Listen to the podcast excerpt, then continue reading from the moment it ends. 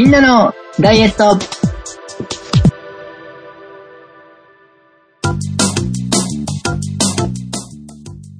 この番組は、まだ間に合うと、夏直前に必死でもがく皆様応援型のダイエットバラエティです。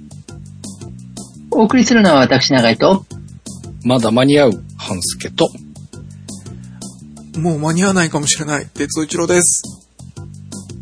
よろしよろしくお願いします。よろしくお願いします。おっと、弱気ですか？病気です。え、あ、弱気なんだ。えー、いや、だってもう、食事療法に行ったのも、はい結局間に合わんやん。プール結果出らんやんと思ってからだもん。あ、そうか、食事に手つけたっていうこと？はい。で、そうか。プールに効果がないとしても、うんまあ減らす力がないにしても、増えてるってことは、俺は太る努力をずっとしてるってことだよね、と思ったので、なるほど。はい。食べてることを、と思ったからなので、あーいち早くギブアップしかけております。そういうことだったんですね。はいなんか、でもいいですよね。その楽しんでる部分は残しつつなイメージなんですけど、楽しみつつ内容を見直してっていう、でも我慢してる感じではないんでしょうか。はい。僕、あの、食べ物に関しては、半助さん以上に我慢できないって言ってるじゃないですか。そ れよく言ってますもんね。うんうん。はい。だから今回も、我慢できなかったらやれなかったけど、たまたまヨヨーグルト美味しい。うんうんうんうん。私、あ、キャベツ、お、意外と美味しい。うん。本当キャベツが美味しくなかったらあれだったんだけど、ゆで卵美味しいって、あ、なんとか。で、少し食生活が変わったかなっていうところです。まあでも夏直前ってまさしく本当に直前なので、まあ必死にもがくっていうのもまさしくなんですが、まあ、はいなんとか間に合うと、こう自分に言い聞かせての半助でございました。ということで終、わったんかい。まあ間に合えばいいなっていうところですかね。はい。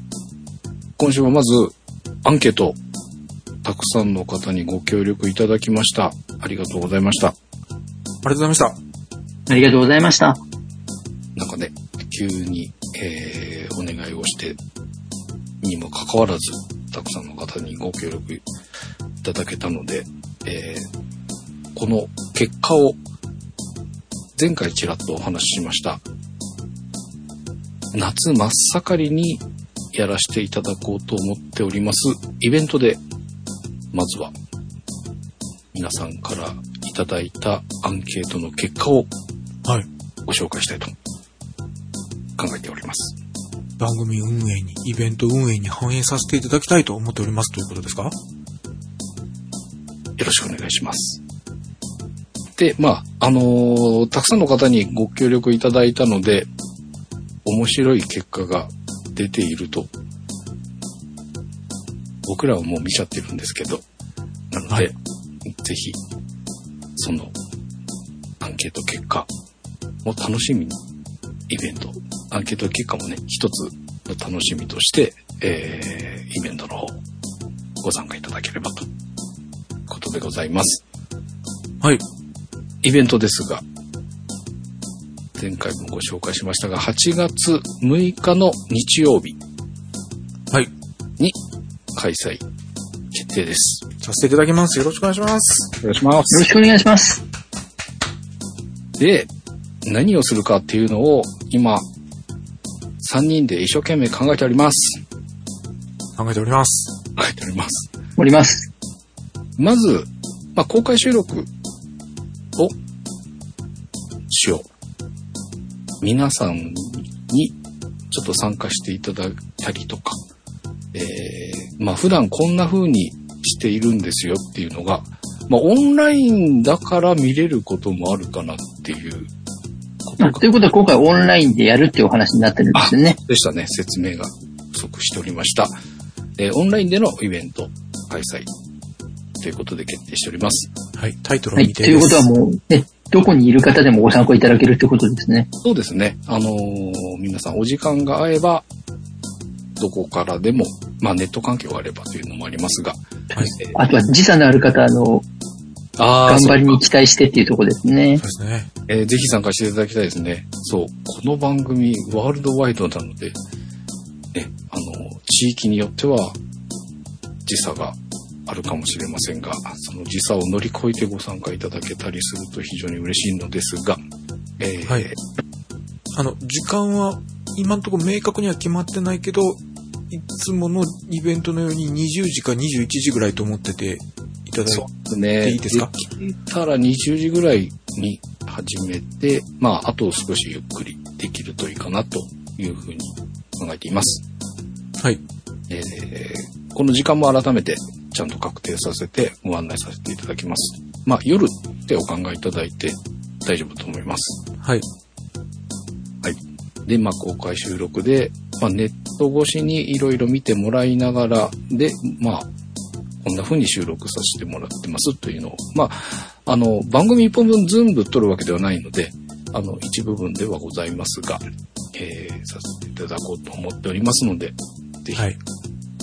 あの時、イベントに参加した回が配信になったっていうのを、まあ、配信になった回を聞いて楽しんでいただいたりとかっていう風にしていただければと思ってます。はい。あの、もう、えー数年ぐらい前から、はい。私が番組収録した後の編集に、うん。6、7時間かかっているのを、なんとかコンテンツにできないのかと。うん。俺一人が大変じゃなくてみんなを巻き込めないからじゃないけど、なんか自分のネタにできないのかなと思ってうん、これを公開していいかとお二人に何度も了解を取っているんですが、うんうん。いつもなんかやろうと思うと、あ、もういいや、もうやってしまえみたいな感じで公開する。ああ、自分がそうか。作ったのが YouTube に公開する。昔ね、ユーストリームの頃はちょっと何回かやったことがありましたね。ははいい。。はい。YouTube になってセッティングもできてないから、そのこと考えるよりももういいや、もう早く締め切り、締め切りが具体的にないからこそ余計になんかこう、ま間を空けずに早く編集してしまおうみたいなうん感じになって、全然こう番組の内側をお見せするのができてなかったので、はい。はい、こういう形ででも、あの、内側の公開ができて、うん自分のその編集の公開につながるといいなとも思ってます。なるほどね。はい。これ、これ、そうですね。まさしくその参加していただいて撮った部分とかを編集してるところとか見れたら、それはそれでまた楽しそうですもんね。ぜひ。しまった余計なこと言ってしまった。た 大変そうだぞ。もうちょっと待って、ちょっと待って、普通のやつの公開でもまだできてないから、そこは言わないで。すいません。ごめんなさい。ごめんなさい。そこは。そこは期待しないでください。番組にはしますけど、公開はわかんないです。まあでもそうか、そうですよね。イベントしてなおかつ配信のタイミングで、それがうまくできるかって言ったらわかんないですもんね。はいうん僕はよく、いつもこれで説明を、はい自分の、僕の収録した声が流れてるところで、僕が解説してる声を入れると分かんなくなるんじゃねえかな、みたいなところとか、ああ、はいはい、なるほど。番はい。組の中で僕喋ってるわけじゃないですか。うんうんうんうんうん。そこで、どっちの声みたいな感じになる、ないにするには、じゃあ俺が顔出すのとか、もうそんな考え出したらもういい、もう、もう、こ配信後回しにして、とにかく、いつも通りの番組を編集して考えようみたいな感じになってしまうんです。はい。なるほど。まあ、で、こ 今回は余計なこと言うんでやめておきましょう。はい。まあ、何回かね、このイベントも定期的に、えー実施していきたいと考えているので、まあ、本当に？いや、もちろんもちろんもちろん。本当ですか？私は何回も言いましたけど、一度も継続していかないんですけど。いや、もう、哲夫さんがまたね、ある、いいタイミングだったらアナウンスしてくれるだろうなっていう期待も込めて、まあ、定期的にやってきますってえ。あの、そこは、結論はいいんですけど、ちょっとその前提が許せないんですけど、ちょっと。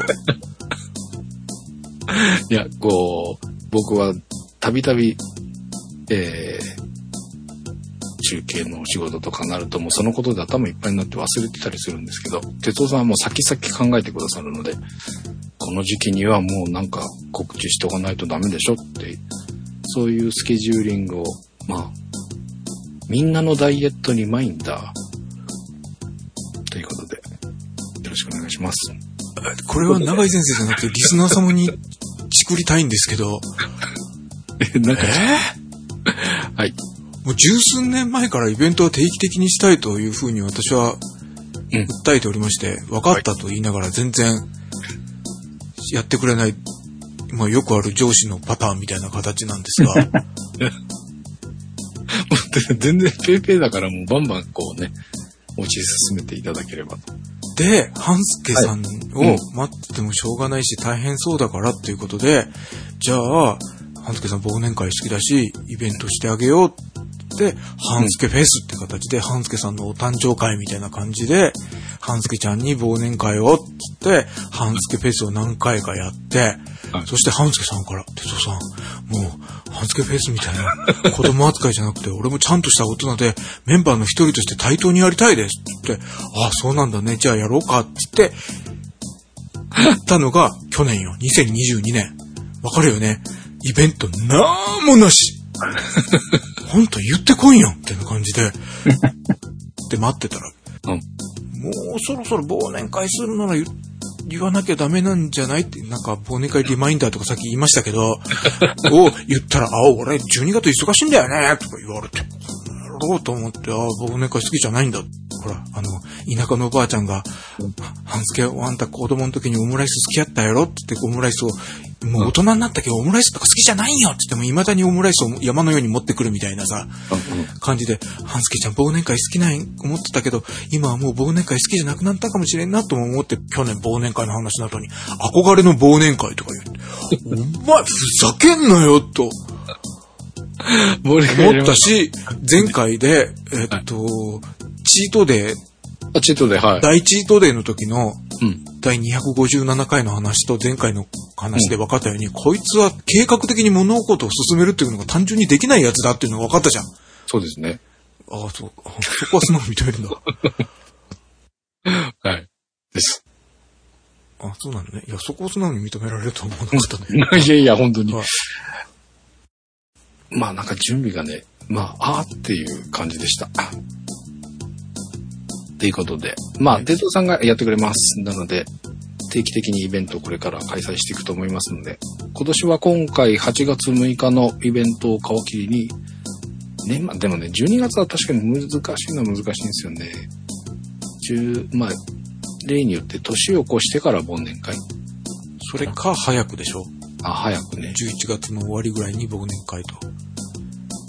だって十数年前には11月11日に忘年会をしたみんなのダイエットですよ。あ、ポッキーの日ね。やりました。やりましたよ。はい。はい。11月にしましょう。11月。忘年会にしたいでしょ？新年会よりも。忘年会。忘年会がいい。新年なんなんであの忘年会って響きがいいんでしょうね。ええ。なんか、あこまあ、未だに憧れは憧れです。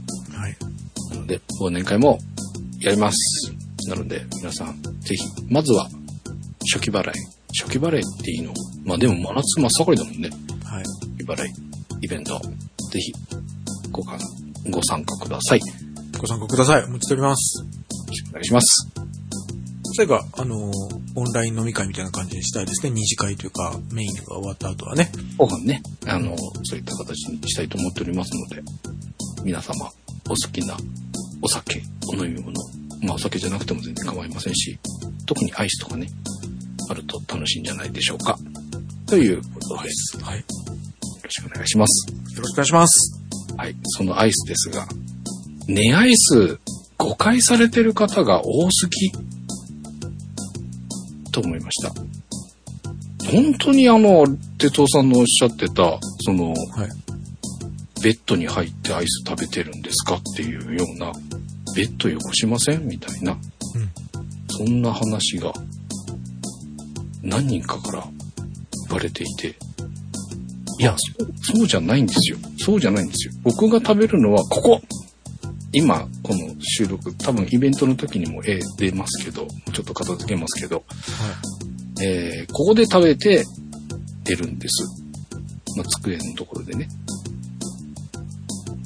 なので、ネアイスと言っても、寝具の中で食べるのがネアイスではございません。ということで、ちょっと誤解を解いておこうかなということでございますが、はい。あの、僕が、うんあの、またネアイスとか深夜のカフェとかの話が出たので、うんちょっと、えままとめましたというか、ほう、はい。ほい。僕としても深夜のアイスは大好きなんです。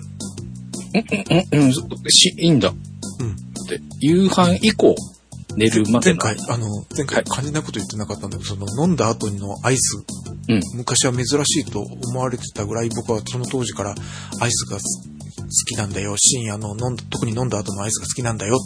うん。という感じの、あの、趣旨のところを言いそびれましたが、うん。なん。か店の名前とかいっぱい出してましたけど、ごめん。なさい、わかりにくくて。はい。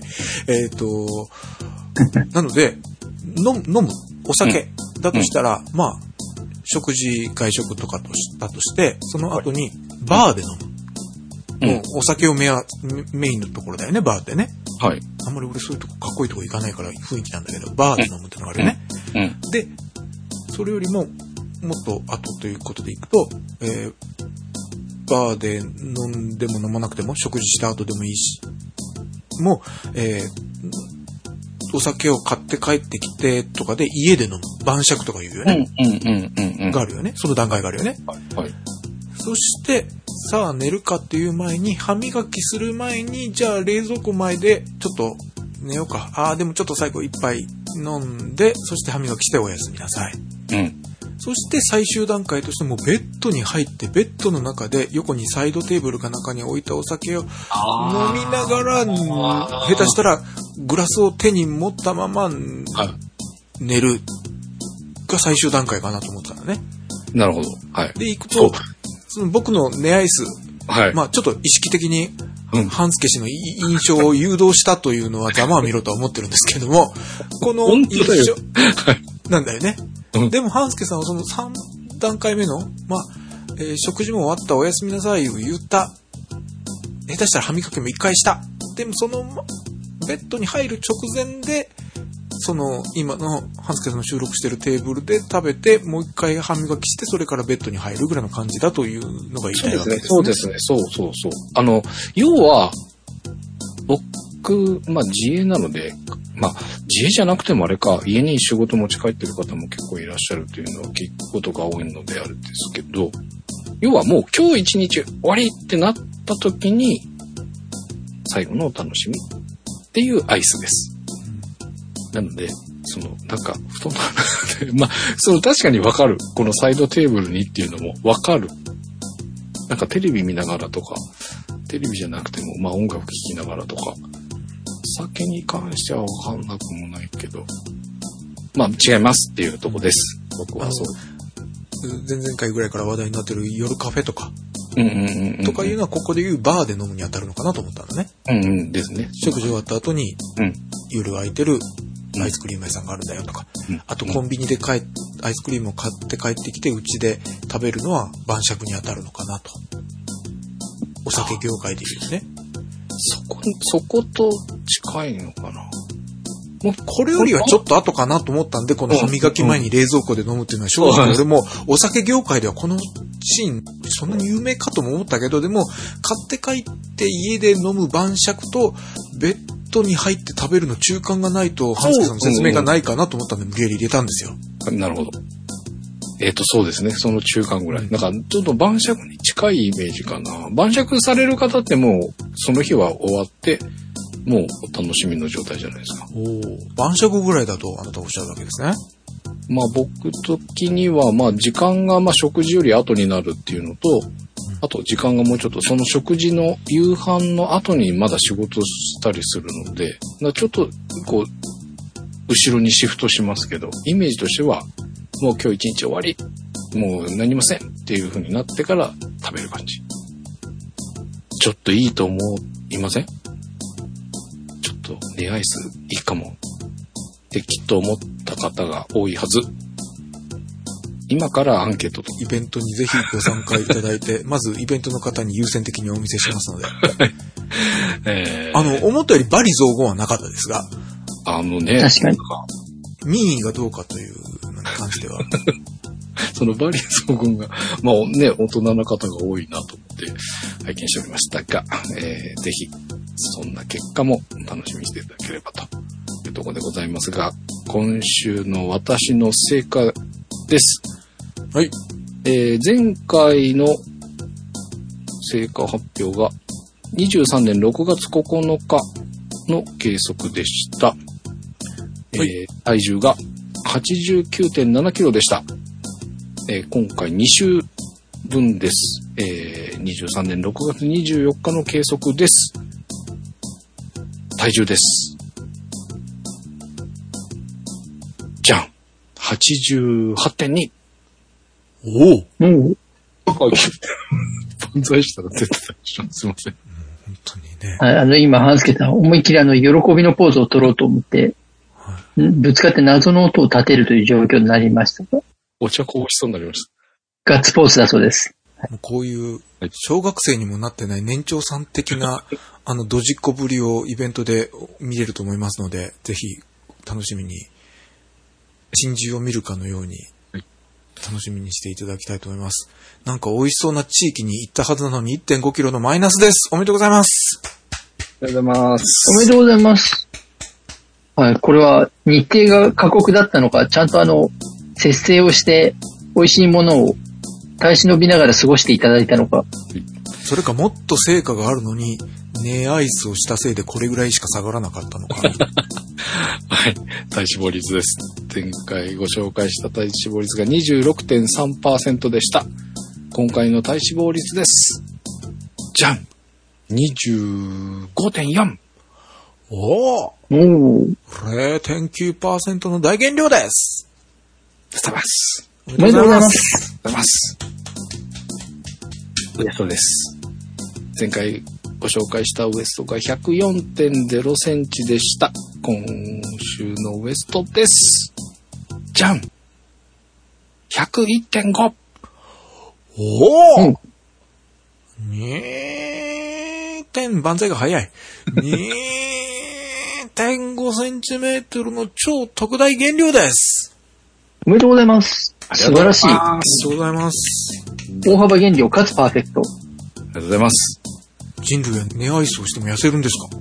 痩せます。いや、いや、ネアイス、うんうん、あの、ネアイスは、今回は少ないです。ゼロではないですが、少ないです。ゼロと。えー、今回2週間のうち、えー、さっきちらっとね、中井先生からもお話がありましたが、北海道ニセコに自転車の中継のお仕事で出張に行ってまいりました。お疲れ様でした。お疲れ様でした。えーお仕事だけだと1泊2日でよかったんですが、自腹でもう1泊取ったので、2泊3日で北海道行ってきました。お疲れ様でしたもうね、いろいろと計画を立てていたんですが、あんまりまあ、前から言ってみますが、中継終わるまでは結構、あんまり、こう、あれこれっていうのを具体的には考えられない。漠然と、あそことかあそことか行きたいよな、では思っていたんですが、まあ中継が終わるまでは、なかなか具体的にはならず、まあ、唯一、必要なもん買いに行ったりとかするコンビニで北海道では行きたいところがありました。北海あ、そう、これ聞きたかったな。まあ、北海道のセイコーマートという、北海道と茨城と埼玉うん。に進出してるらしいね。ないコンビニ。はい。なんかね、いろんな人が挙げてるんですよ。やっぱ北海道行った時とかね。はい。私も北海道行ってどこ行きたいかとセイコーマートに行きたいです。あ、やっぱそうですか。はい。はい。僕もそういうイメージだった。まあ、せコンビニはね、あのーどうしても食事だったり、まあ飲み物とか必要なものをどうしても中継のお仕事で行くと、コンビニには行くので、まあ、嫌顔な、ん？嫌でも行くだろうなというふうに思っていたので、まあ行けるだろうと思っていました。で、まあ着いて早々にやっぱり、あの食事をする時間が移動しながら取っとかないとっていうような感じだったので、もう早速、セイコーマート探して行きまして、まあ早速ここで着いて2時間もしないうちにアイス食べました。1個目。いや、驚かんよ。美味しかったですか？や、超美味しかった。最初に食べたのが、トウモロコシの形をしたモナカ。中にトウモロコシアイスが入ってる感じ。これがなんかね、あの昔の、今のやつって結構パリッとしたモナカだったりするじゃないですか。なんか噛むとぐにゃっとこう歯にくっついちゃうような、なんか昔のモナカってこんなんやったなっていう感じのえ、歯歯じゃなくて、上、上顎、あ内側うんにくっつくような感じのやつね。そうそうそうそう。はいはいはいはいはい。なんかな、それも自体も懐かしいし、味もなんかちょっと懐かしい感じの味のアイスで、これうまーって思って、また食べようと思うんだけど、種類がいっぱいあったので、ちょっといろいろ試してみたいなって思っていたので、もう一回食べるつもりが食べられないまま来てしまいましたが、まあ、さっきも言いましたけど、トウキビソフトとか、えー、いただきました。美味しかったです。でも、実際、そんなにいけてないんですよ。なので、週間あ、お店に、本当だったら、まあ休みというかオフで1泊取ってるから1日丸々オフなわけですよ。もうラーメン何杯食べようかなとかって考えていたんですが、お店でラーメン食べたの1回。週刊ラジオ的には取れ高どうするのっていううん。うん。感じですよ。この番組本当にあなた、こう、計画立ててじ実行するってことができないだけじゃないの？ただ、なんか。ほんとそう。だってもうノープランだったからね、このもったいない。せっかくの北海道 もう、だから何度も言いますけども、中継の前って何にも考えられないから、終わってから考えるんですけど、終わってからも結構いっぱいいっぱいで。だからその用意の直前の前に考えときゃいいやそうね。そうそうそうそう。だからもう、行くことが決まったぐらいの時に考えないといけないですよね。うん。その時にはもう考えられないですよ。まあでも結果、ね、数字がこういう数字になったので、この番組的には良かったかなということでございます。で、えっ、と、キャベツ。はい。今回、まあ出かけてたっていうのもあって、6回しかできませんでしたが、2週間で6回ってこと？2週間で6回。はいはい。で、全部こう、永井先生が教えてくださったケーキスタイルのカットして、単純に焼くだけ。で、6回。でもまだ今日もこの収録終わったらやろうって思ってるぐらいハマってます。美味しいです。6回しかできてないんですけど、もう全然、その教えていただいたやり方が非常にハマってまして、これでちょっと、だから、このキャベツをしっかり取って変えていきましょうっていうお話をいただいたんですが、そこの変えるところ、あ、でも数字出てるの影響あるのかな？ですよね。まあ、あると思いますよ。さすがに。6回しかできてこれキャベツ効果かなり大きいと思いああます。るんですね。まあ、6結構回茶色いお弁当もいっぱいあるし、茶色いお弁当あります。ラーメンをお店で1杯とは言ったけど、他に全部で1杯とは誰も言っていないし、これもじょ、なんか印象操作的な。ね。あと、なんか、北海道ならではのお菓子みたいなバターサンドみたいなやつが、そう、これがね、あの、まあ、僕友達ほぼいないんですけど、北海道に一人だけいるんですよ。はい。で、あのー古いお友達ですよね。準、ファーストシーズンの時もおっしゃってましたもんね。あ、そうでしたっけ？お話ししましたっけ？まあ、その、の古い、小学校の時、中学校の時一緒だった。ああ、そうなんですか。はいはい。なんだけど、まあ、小学校で引っ越してきて、で、またどっか行ってしまって、また中学校の時ちょっとだけ戻ってきてみたいな、なんかちょっと変な感じなんですけど、出張族というか、まあ、そういうと転ころ勤族？あ、転勤族だ、出張、転勤族ですね。あんまり小学校で出張する小学生もいないと思うし、あの、あなんか、あっち行ってこっち行ってみたいな、なんかちょっと失礼感があるような出張に家族がついていくってケースはなかなか少ないですけど。うんそうですね、そうですね。お父さん出張で子供ついてきたみたいなね。まあ、そういうオタクの子だったので、まあ、ちょっと、あの、珍しい感じなんですけど、まあ、未だに付き合いあるのは、まあ、その彼ぐらいなので。で、まあ、ご自宅行ったのと、えーっと、ご実家にお母様がいらっしゃって、えーそちらにも顔を出させてもらったんですけど、ポッとね、出てくるんですよね、この北海道のお菓子。はい。六家庭だ六花亭とか、はいはい。えー聞いたことあります。あと、アンバターさんとか、んそうか。うわ、こういうのがやっぱ普通に出てくるんだって思いながら。はい美味しくいただいて、で、大平原っていう六花亭のね、えーはいの大好きなやつがあるんですけど、あの、お土産もいただいて、お土産というか、あの、あるから持ってっていいよとか言って、ありがとうございます。で、持って帰ってきてます。自分で買って帰るつもりが買ってくるの忘れちゃったんですけど、まあ、もう一個あるので。っていう。まあ、なので、い、いけてないとはいえ、まあ結構満喫はしてきてます。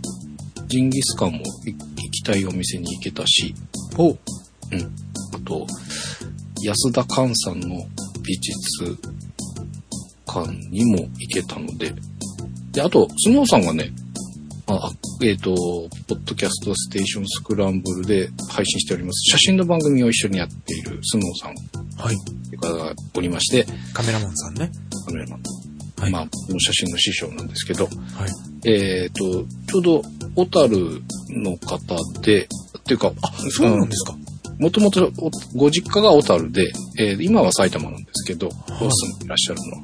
で、まあ、ご実家の方に帰られてるタイミングだったので、中継が終わったその日はい。に小樽に移動して、ちょっと一緒に写真撮らせていただいたりとか。で、まあ、それも計画展がなかったので、もう目いっぱい二人で写真撮ってて、はい日が暮れてしまって、えー一緒になんかラーメンで持って持ってたのが食べれなくて、そこで一つラーメンが、候補が脱落したみたいな。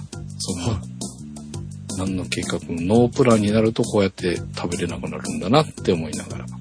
まあでも、あの、日、日が暮れるまで結構、すごい写真を一緒に撮ったりとかできたので、満喫はしました。おめでとうございます。感じのおめでとうございますま。した。なので、ャベツで痩せたっていう話じゃないです。そう、キャベツ、そうですね。だってあの、大きく痩せたっていう話をしてるんで、北海道の思い出と美味しかったっていうお話がメインなので、うん。痩せた理由が全く該当しないっていうう。そか、やっぱじゃあ、キャベツ良かったんですね。なんか6回しか食べれなかったのが、もっと食べたかったっていうぐらい、ちょっと今ハマっているので、だからもうちょっと次しっかりと、この回数を増やして、成果とまた比較していただこうかなと思っていたんですが、まあでも、ね、結果こうでしたもんね。いや、大いに成果が出てると思います。ありがとうございます。はい。なんであの、できればあの、成果を出したご本人があの皆さんにキャベツを勧めていただけると僕はすごく本望なんですが。はい。あの、いや、本当美味しいです。なんだろう、シンプル。味っていうよりもあの、できれば痩せ、痩せたよっていうことを伝えていただいた方が。ああ、そういうことですね。あのーまあでも本当に、なんだろう、飽きないんですよね。なので、と、まだ、未だに、これプラス、普通にご飯食べちゃってるんですけど、えっ、と、何回かそれのみっていうか、えー、ちょっとお肉足しちゃったりもしてるんですけど、例えば朝食とか昼食ぐらいだと、このキャベツだけしっかり食べて、もういいかなってなるように差し替えでもできると思います。まあだからストイックキャベツライフじゃなくても結果として出やすかったですよっていうことですね。はい。本当に、あの、食べたいっていう感じ。もうキャベツばっかりみたいな感じの。なんかキャベツダイエットって昔流行りましたもんね。で、キャベツ、キャベツみたいな、あの、お話を聞いたこともありますが、全然食べたい感じです、僕の場合。あのところ。なので、あと、簡単。本当にキャベツ切るって焼くだけなので、あの、すぐできる。っていうのもメリットかな。でした。ありがとうございます。なんであの皆さんもぜひ、停滞している方がキャベツをご利用いただけると良いかなっていうことですね。よろしく。はい。これはじゃあ、キャベツ、これ継続で。まあもちろんいいですよね。もちろんです、もちろんです。これ、もしかしたらこれでだってウエストが2桁に入るかもしれない。そうですよね。ちょっとね、見えて、また見えてきたから、ちょっと嬉しかったです、今回は。いつも今、そうですよねって、すごい自分のウエストなのに忘れてましたね、ちょっと。そうそうそう。さっきから自分のパートなのに締めを長井先生に振ったり、キャベツのおかげなのにキャベツに感謝をせんかったりとか、本当にもう、キャベツありがとう。はい。そう。100、そうなんですよね。もうすぐっていうのは。だからいつもあの、ちょっと減ってもなんか、なんで喜ばへんのっていう言われたりするじゃないですか。今回は純粋にあれでした。なんかいけそう大きく、うん。うん、すごく大きい変化ですね。っていうのと、なんかもうちょい引っ張れそうっていうか、この流れを。いつもだと、なんか戻っちゃいそうみたいなところで、たまたま今回落ちたっていうことも結構あるんですけど、今回は流れが来ている感が僕の中ではあって、なので、純粋に嬉しくて、あ、これはもうそろそろ2桁持っていけるかもっていう、結構前向きに嬉しかったです。すごい。なんで、ぜひ2桁に、次回は2桁に。はい。頑張ります。ということで、私の成果発表でございました。ありがとうございまはいす。、お疲れ様でした。お疲れ様でした。そそ黙ってうなずきながら俺に行けっていうことなんですか？よろしくお願いします。はい。鉄一郎です。よろしくお願いします。よろしくお願いします。はい。私の結果です。はい。前回の体重が 86.6kg でした。今週は、じゃん !86.2! もう、0.4キロの減量でーす。まあ、誤差でもイェイ、えおめでとうございます。いや、4いったら誤差じゃないんじゃないですか。そうですか。ありがとうございまうん、す。まあ減ってるという事実ですからね、うんあり実際がとうございま。す。はい。体脂肪率です。前回の体脂肪率が28.9%でした。今週は、じゃん !28.8! おおうこれは誤差かな。誤差でもイェイいやい0.4おめでとうございます。減量でーす。おめでとうございます。ありがとうございます。ウエストです。前回計測したウエストが94.7センチメートルでした。今週はじゃん !94.2。お、0.5センチの減量、あれ、パーフェクトです。誤差でもパーフェクトありがとうございます。ああ、すごいじゃないですか。パーフェクトですよ。てか、なんか、二人パーフェクトは嬉しいですね。ああ、そうですね。パーフェクトです。素晴らしい。素晴らしいいですね。ありがとうございます。しかも今回ね、2週間空いてですからね。あ、そうです。はい。そうだっす。はい。はい。大変素晴らしい結果に。ありがとうございます。私も今週、う今回2週間、えっと、そんなに動いてないです。あ、はい。えー有酸素運動が1週目が4回、うん。2週目が0です。うん。はい。はい。で、ムーバレックス筋トレが、うんちょっとだけ 1, 週目復活して、1週目が3。でも、3ってことは、あの、毎日ゼロにはしない。しなくても、ハンバレックスとか、中山きんに君さんのやって0.5はやるみたいな感じで積み重ねたにもまだいけてない感じ。うん、うん、うん、した、しなかった、しなかった、しなかったみたいな感じで3。うん。2週目は0です。うん。なので、私がやったと言えるのは、深呼吸とストレッチ。これはもうフルにやりました。フル？素晴らしい。はい。フルです。これはでも本当にツイッターでよくお見かけしました。あ、ありがとうございます。で、えっ、と、長井先生に教えていただいた片足4とかがこう効いてる感じがするので、片足4に近いようなストレッチの YouTube 動画を見つけたりして、それを加えたのでもっと長くなっております、今。うんなので、ストレッチと、あと食事。えっ、と、朝がゆで卵、納豆、プロテイン、牛乳。うんと、なんか、半助さんの自分のネタにされちゃいましたけど、僕が先に言い出したキャベツ、ダイエットとは言いませんが、キャベツ食べる系です。はい。あ、でも、これ生で食べてるんですか？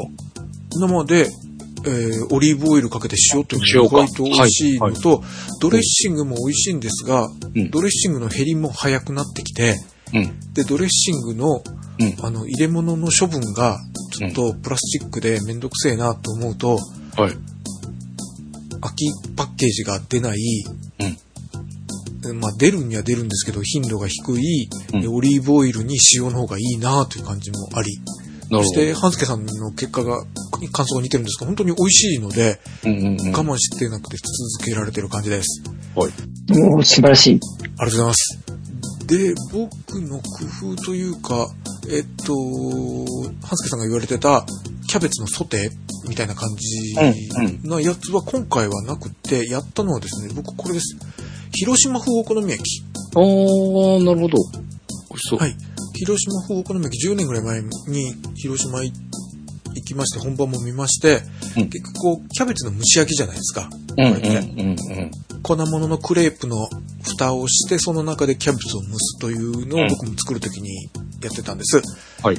で、えっ、と、フライパンで作っていくのもやって、あの、10年ぐらい前、ファーストシーズンの頃に完璧なやつができたんですとか言って、ちょっと、うんあの、ユーストリームの番組を昼やってた時とかに、ちょっと長井先生にうん休憩時間に見ていただいたりして。完璧な丸ができたりしたんですけど、あの時ってですね、ちょっと肉が、豚肉が蒸すような感じで、いまいちこう、焼き目がついてないパンチがない感じだったんです。なるほど。はい。はい。そしたら、YouTube で、あのー、鉄板焼き屋さんがやってる、うん。フライパン一つで作る広島風お好み焼き。うん。で、えっと、若干作り、フライパン1個で作るを優先するために、いわゆる鉄板焼きでやるやつとちょっと層の重なり方の順番が違うけど、結果は同じよみたいな工夫されたのがあったんですね。うんうん。はい。でこれがとても良くて。うーん。うん。で、あのーお肉も焼き目がつくような感じで、うんうん。ちょっと言うとこれだけで30分くらい喋ってしまいそうなんで、はしょりますが、はい。で、粉のクレープを作るところを、うん。あ、そうだ。粉、作らんかったらいいやん。お好み焼きって粉物って感じがしますが、うん。なので、実を言うとお好み焼きじゃないのかもしれませんが、広島風お好み焼きで、クレープ状の粉がないやつ。えー、小はい麦粉なし。はい。まあ、えーソースいっぱいかかってるから全然ヘルシーじゃないジャンクフードだとは分かってるんですけど、うんうんうん。粉なし。うん。薄焼き卵を上のクレープ代わりにしてるので、結構、うん食べてても違いが分かんないぐらいの感じ。えー、そして、蕎麦麺を入れてたのも、うん2回目はもう外しまして。うんうん。なので、豚肉と天かすをプレート状に焼いて、その上で、キャベツともやしを押し固めて、うん蒸し焼き。で、上に、えーっと、薄焼き卵のクレープ状がかかってて、お好みソースがかかってる。うんうん。というような、これもかなり、もう、広島風お好み焼きと思えるぐらいの感じでできました。えー。ほうほうはい。ダイエットにはちょっと、油ぎっしゅだとは思いますが、美味しかったです。でも、いや、でもこれだけキャベツが入っていたら、お食事としてはかなり有効だと思います。ね、ありがとうございますお肉だって必要だから、うんあそんなに。で、そうそうそう、あの、で、ソースがこれだけかかったとしても、以前もちょっとお話ししたように、例えばまあソースの糖質、いわゆる甘く感じる部分っていうのは、はい。食物繊維で相殺されていくので、はあ、はあはうんうん。食事の流れというか、そう、一品としてのバランスとしては、決して悪くないというか、むしろ良い方向な気はしますね。良さそう。ありがとうございます。うん。で、卵なので、あの、小麦で焼いてないっていうのもまた良いところで、うんはい。小麦が入ると結局あの炭水化物が多めに入っていくのはいはいを、うん。卵でタンパク質で補っていけるというのは、お食事としてのバランスかなり良いのではないでしょうか？ありがとうございます。これで蕎麦麺もないし、ご飯も食べてないから、一食としたら結構野菜は多いですよね。です。だからかなりいいお食事かなと。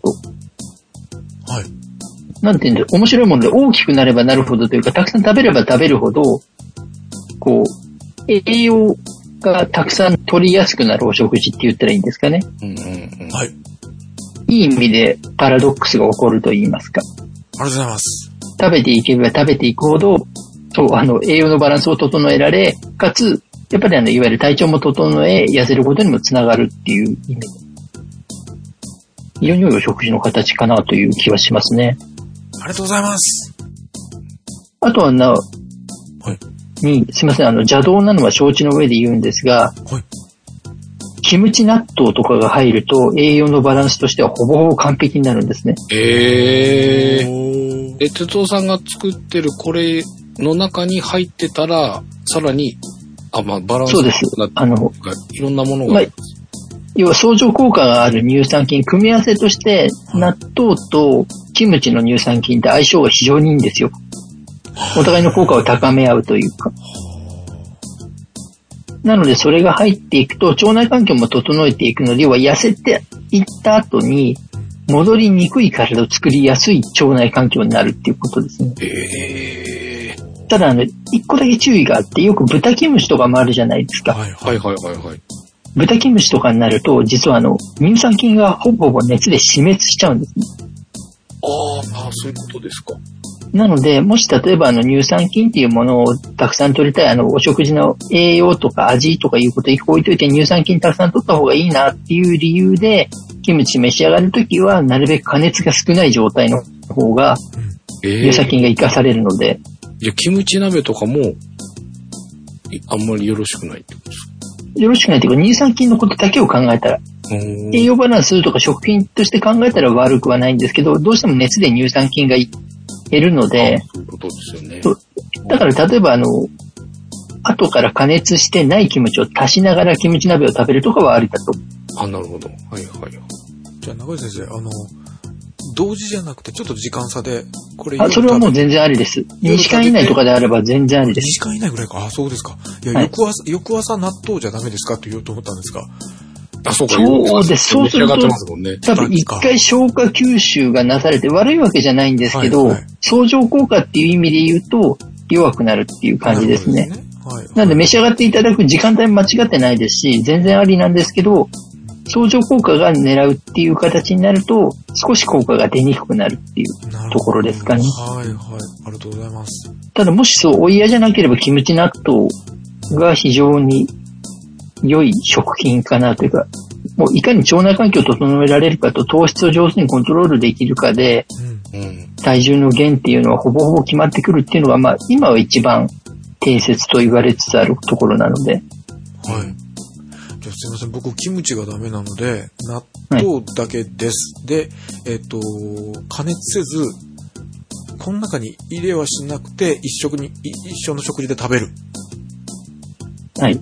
うん。うん。あと全然あの一食のお食事で召し上がっていただくときに、例えばあの、お漬物、あ、それが、哲夫さん、お漬物が、あ、ダメなんだ。NG ですね。はい。あと、まあ、要は発酵食品っていうものといきたいっていうお話なだけなので、まあ、もっと極端なことを言えば、カルピスとかなんですよね。カルピス飲みながら納豆食べるみたいなお話なんですけど、実はカルピスって乳酸菌飲料なので、はいお料理にちょっと足すっていう使い方をする方もいらっしゃったりしますね。要はあの、はい。そう一種類じゃなくて、2、3種類ぐらいの乳酸菌食品をはい。混ぜた上で納豆を取っていただけると、栄養の吸収も良くなるのと、はい。腸内にいろいろな菌が増えることによって、腸内環境が健全な方向に進むので。痩せた後に戻りにくくなるっていうメリットが大きいというのと、やっぱり腸が一番ストレスを感じる期間って言われてるので、うんはい。まあいわゆるストレスの軽減だったりとかにつながるので、はい。体調を維持しやすくなるっていうところがありますので、もし納豆がいけるのであれば、何かしら乳酸菌の入った食品と合わせて召し上がっていただけると、より効果が高いかなと思います。それで中井先生が邪道、あの、お好み焼きにはならんのは分かっとって邪道だけど、これに一緒に、つまり、その、時間空けずにほぼ同時に食べたら効果があったと言われたのがそこなんですね。そうです、そうです。なるほど。言ってみたらソースも発酵食品ですかね。調味料って発酵食品じゃないですか。おー、あ、そうなんですか。別にソースが、あ知りませんでした。で、醤油もそうですし、はいはいはい。基本的にはあの調味料というか、まあ、醤油ソース、日本人が好んでかけるものに関しては発酵食品が多いので、はい。そういったものとの掛け合わせでも有効にはなるかなと思いますので。はい。じゃあ僕、できる範囲ということで、はいあの広島風お好み焼きの粉抜きに納豆1パックと、えーカルピスでちょっと相乗効果を狙ってみます。はい。ぜひ、あの、そうしていただけると、あの、本当に、腸内に、いわゆるもう本当に痩せ菌って言われる菌が今存在してるっていう話になってるので、はい。その筋がいかに増やせるかで、痩せやすさが変わっていくので、それがあると極端な話、食べても通らない体うんになりやすい。で、本当に腸内環境を作れると、非常にリバウンドを抑えられるので、ぜひ可能なところでお試しいただけるとかなと思いますので、ありがとうございます。はい。無理のない範囲でお願いいたします。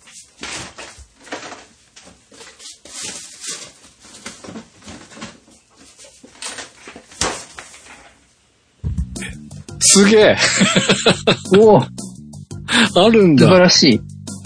カルピスの、えっと、えー山屋さん、お酒の山屋さんで、カルピスの業務用の1リットル5倍に薄めるやつ。ああ、あの、ソーダストリームがあるので、あ、なるほど。ああ、なるほど。ソーダにして飲んで。カルピスソーダだ。はい。ええなるほど。じゃあもうバッチリですね。はい。子供の時にお袋から薄いやつで、これがカルピスよと言われて騙された世代だったので、うん。うちも。うん。こ濃い、大人、大人カルピスにして、うん。時々3倍ぐらいになって、口の中が濃いと思いながらも、薄いよりはいいと思いながら飲んでます。はい。もう本当にでもぜひぜひ、はい。もうキャベツをちょっとご活用いただいて、美味しそう。ということなので、私も、まあ、誤差とはいえ、まあ一応ギリギリパーフェクトいけたのは、うんキャベツ先生の、俺が、俺が先に言ったんだよ、キャベツ先生のおかげかなと思っております。そうですね。実際にあの、そこで鉄道さんの方が早く結果を出したっていう事実はありますからね。ありがとうございます。まあでも、これでまあキャベツの効能自体がすごくね、あの、お二方とも証明してくださった部分が大きいですからね。はい。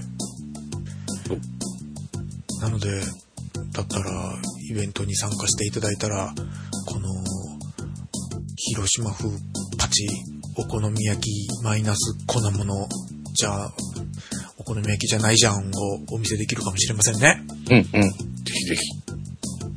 まあ、ほぼ説明しちゃったんで想像つくと思うんですけど、はい。まあ、どんなもんかを見たい方はぜひイベントに参加していただきたいとはい。思っております。ます。